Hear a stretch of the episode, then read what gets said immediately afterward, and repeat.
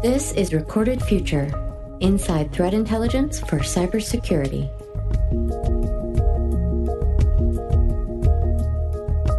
Hello, everyone, and welcome to episode 98 of the Recorded Future podcast. I'm Dave Bittner from the Cyberwire.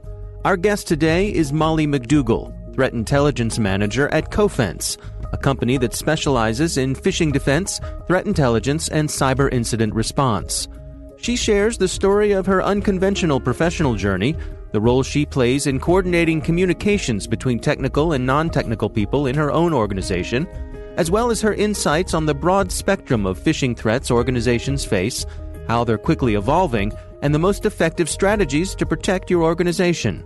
We'll talk threat intelligence as well, hearing her thoughts on how to make sure your analysts aren't getting too much noise in the threat intelligence signal. Stay with us.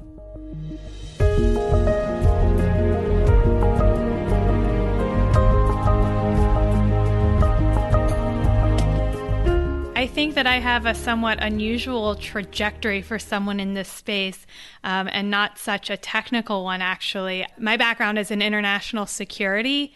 I got my master's in international security studies at the Fletcher School of Law and Diplomacy. Uh, it's a small school that's affiliated with Tufts University. And from there, I worked on Capitol Hill in the United States, actually, with the House Foreign Affairs Committee.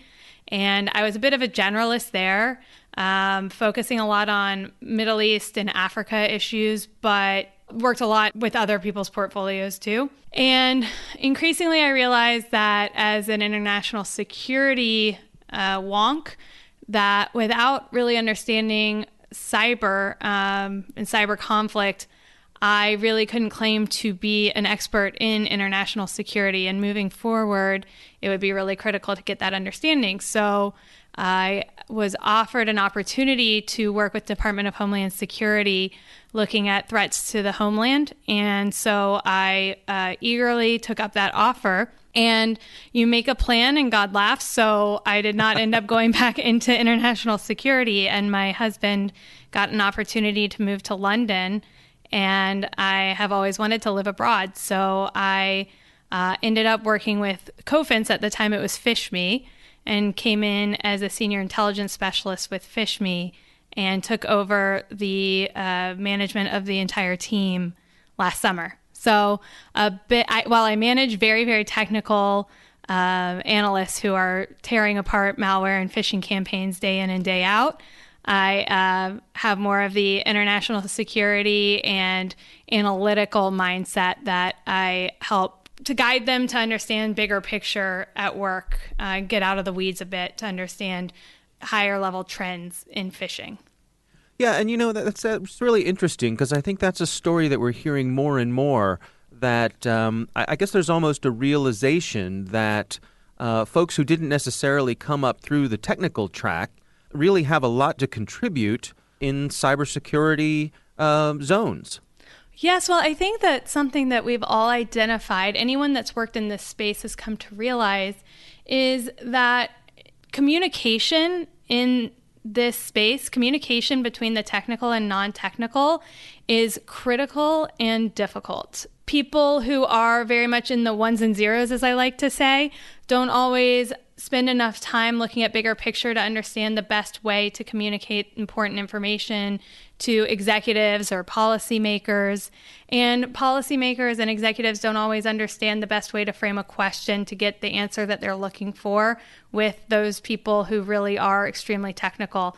And so, uh, bringing people into the fold that understand almost as a translator role in between those two um, spaces and fill that chasm. I think that more and more attention is being paid to the criticality of that of that space and of improving that communication, if you will.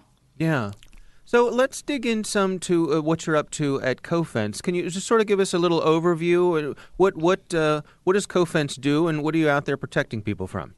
Certainly. Well, Cofense as a whole is a phishing defense focused company. Um, we help our customers defend against phishing, uh, protect against from ever getting compromised by phishing, and then help to uh, quickly remediate any successful compromise or attempted compromise.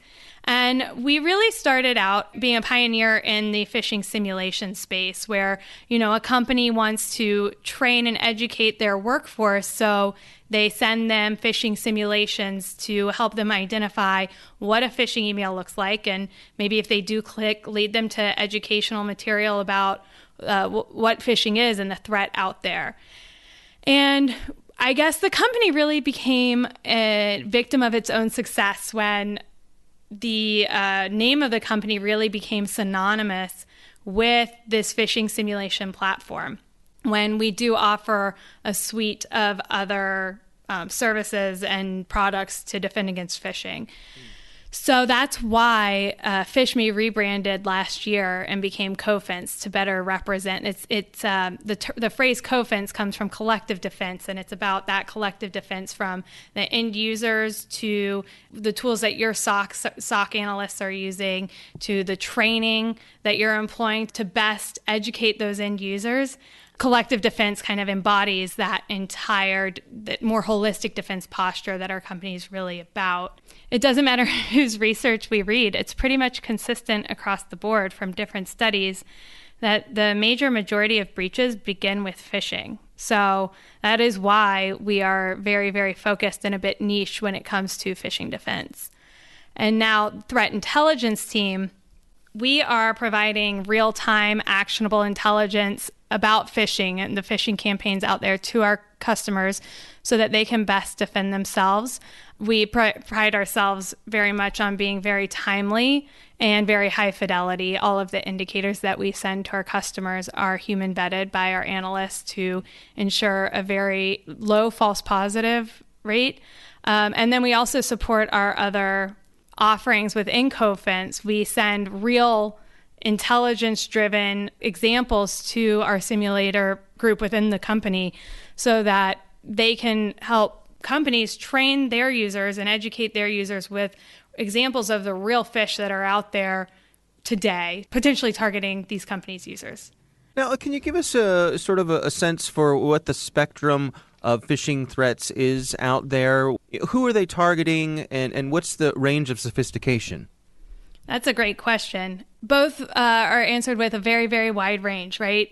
You have your script kiddies, you have people who are purchasing very simple script, very uh, publicly available, inexpensive phishing tool sets to uh, try to get anyone and everyone with very, very generic lures. And then you have more sophisticated actors who are putting a lot of resources into crafting very, very believable looking phishing narrative messages, but are also have enough resources to constantly tweak the campaigns as they go along so that if you have a phishing campaign that goes out uh, today, or let's say three weeks ago, mm. and threat actors have enough resources to tweak that campaign ever so slightly so that they can pretty much use a lot of the same tools and tactics or same phishing lures. And so it's very low maintenance but easy, they have enough resources to tweak the campaigns that they are sending out.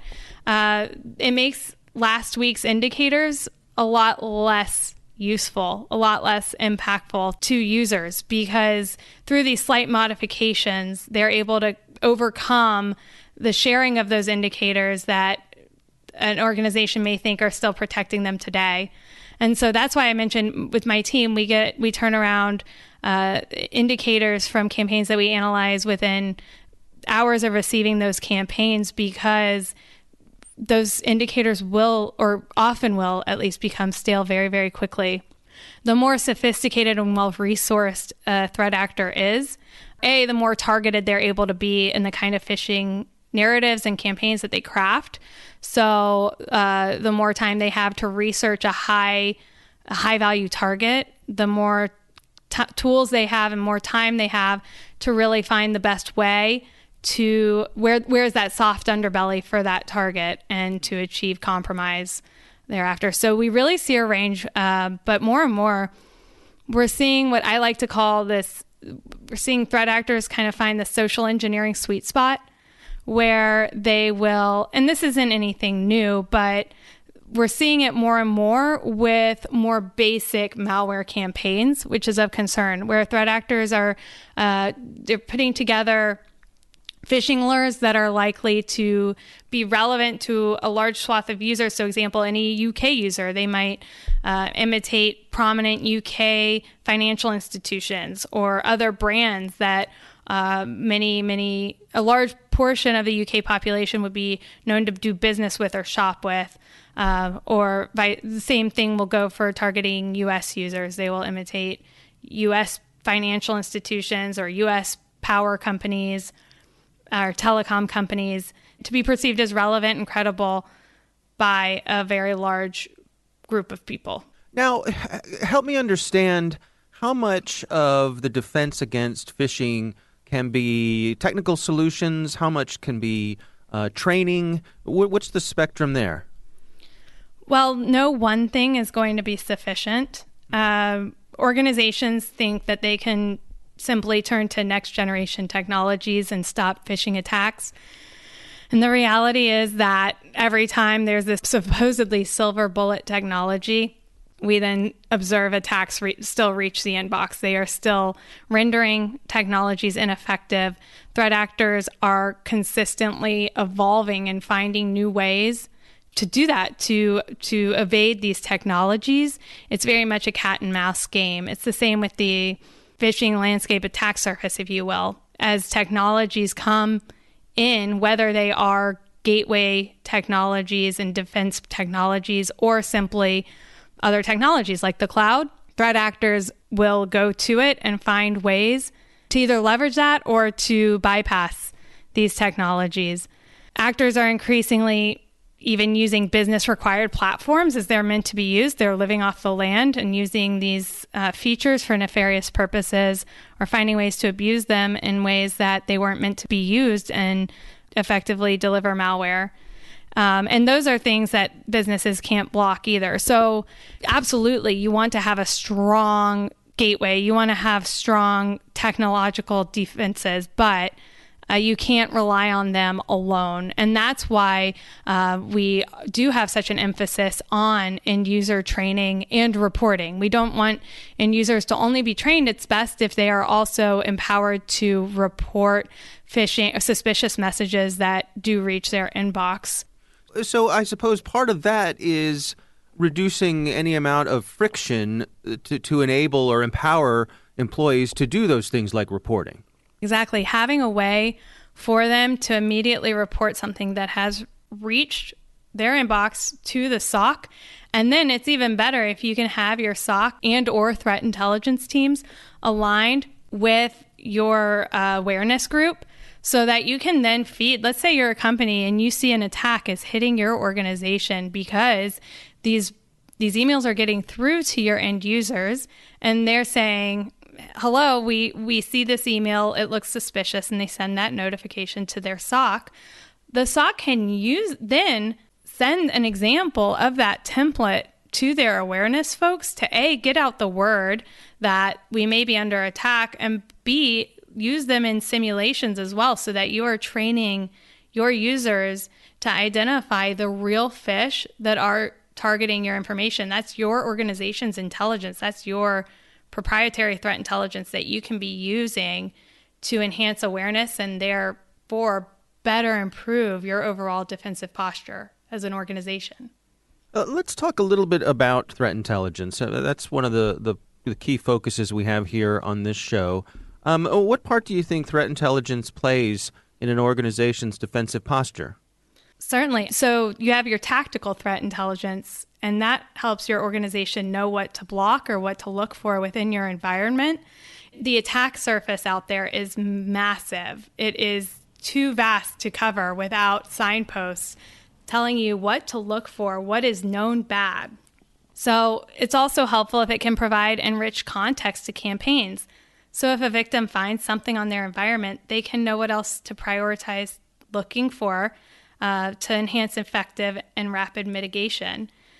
And then strategic intelligence provides in depth understanding of the phishing threat landscape and of emerging TTPs or tactics, techniques, and procedures. And this can inform decisions about how to evolve defenses for continued protection. Threat intelligence, it allows companies not only to see that something's bad, but they then know what the bad is and why. Why is this bad? And robust threat intelligence will inform both your automated defenses and your people, your analysts, to eliminate guesswork and dive right at the heart of an active threat, which really will cut down an organization's response or remediation time.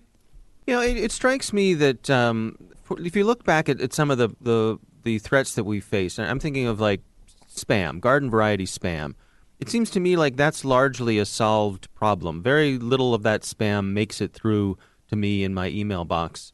Um, but we're not there yet with phishing. And, and I'm wondering, like, what's your sense of, of how that arms race is going? Do we feel like we're we're catching up? Are we treading water? Are we falling behind? What's your sense with that?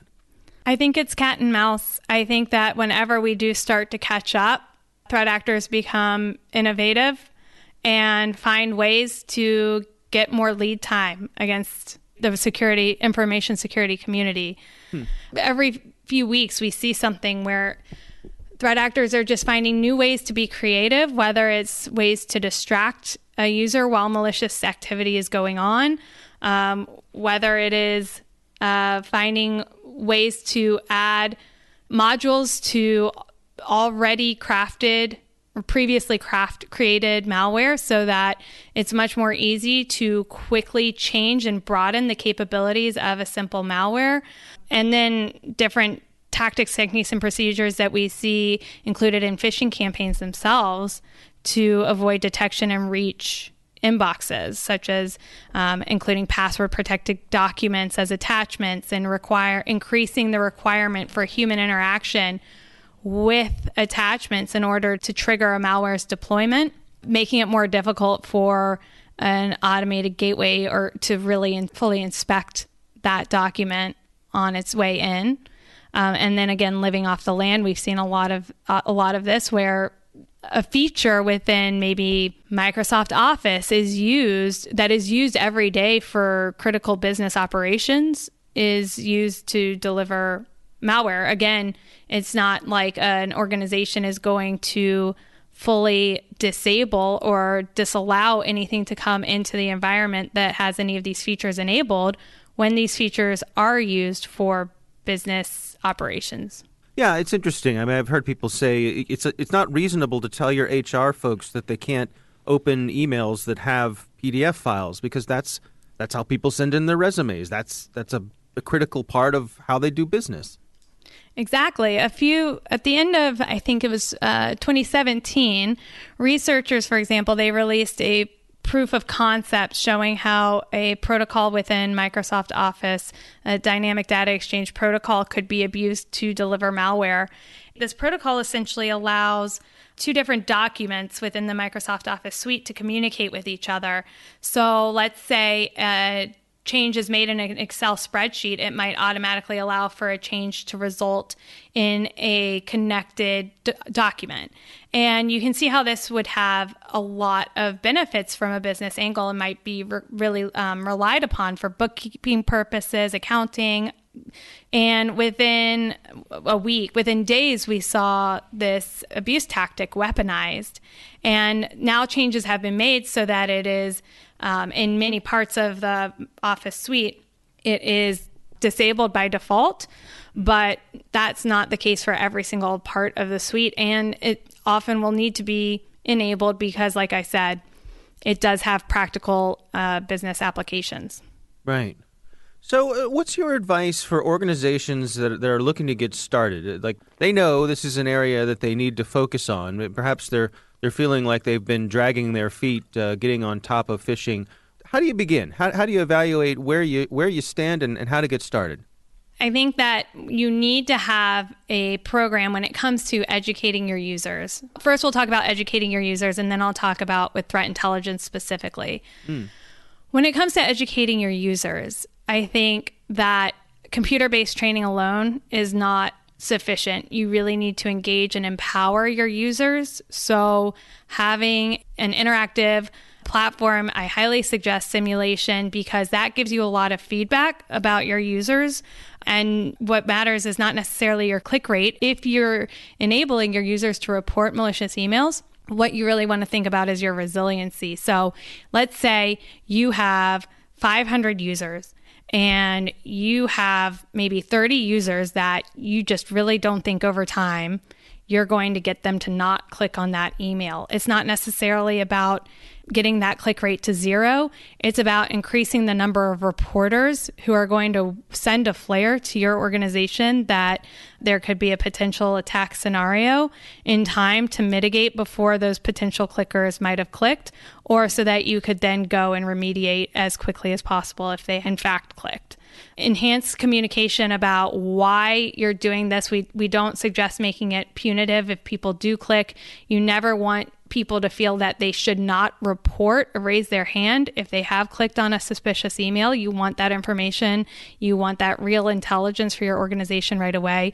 So, taking those things into consideration as you are planning your awareness training program, um, thinking about how what kind of behavior you really, really are encouraging or you're you're breeding within your workforce as you move forward, and be be careful about going punitive. Remembering real fish are the real problem. So don't just go for the shiny, oh, this looks like a really cool phishing narrative, but really thinking about what is actually likely to be targeting my organization. And threat intelligence can help you better understand that.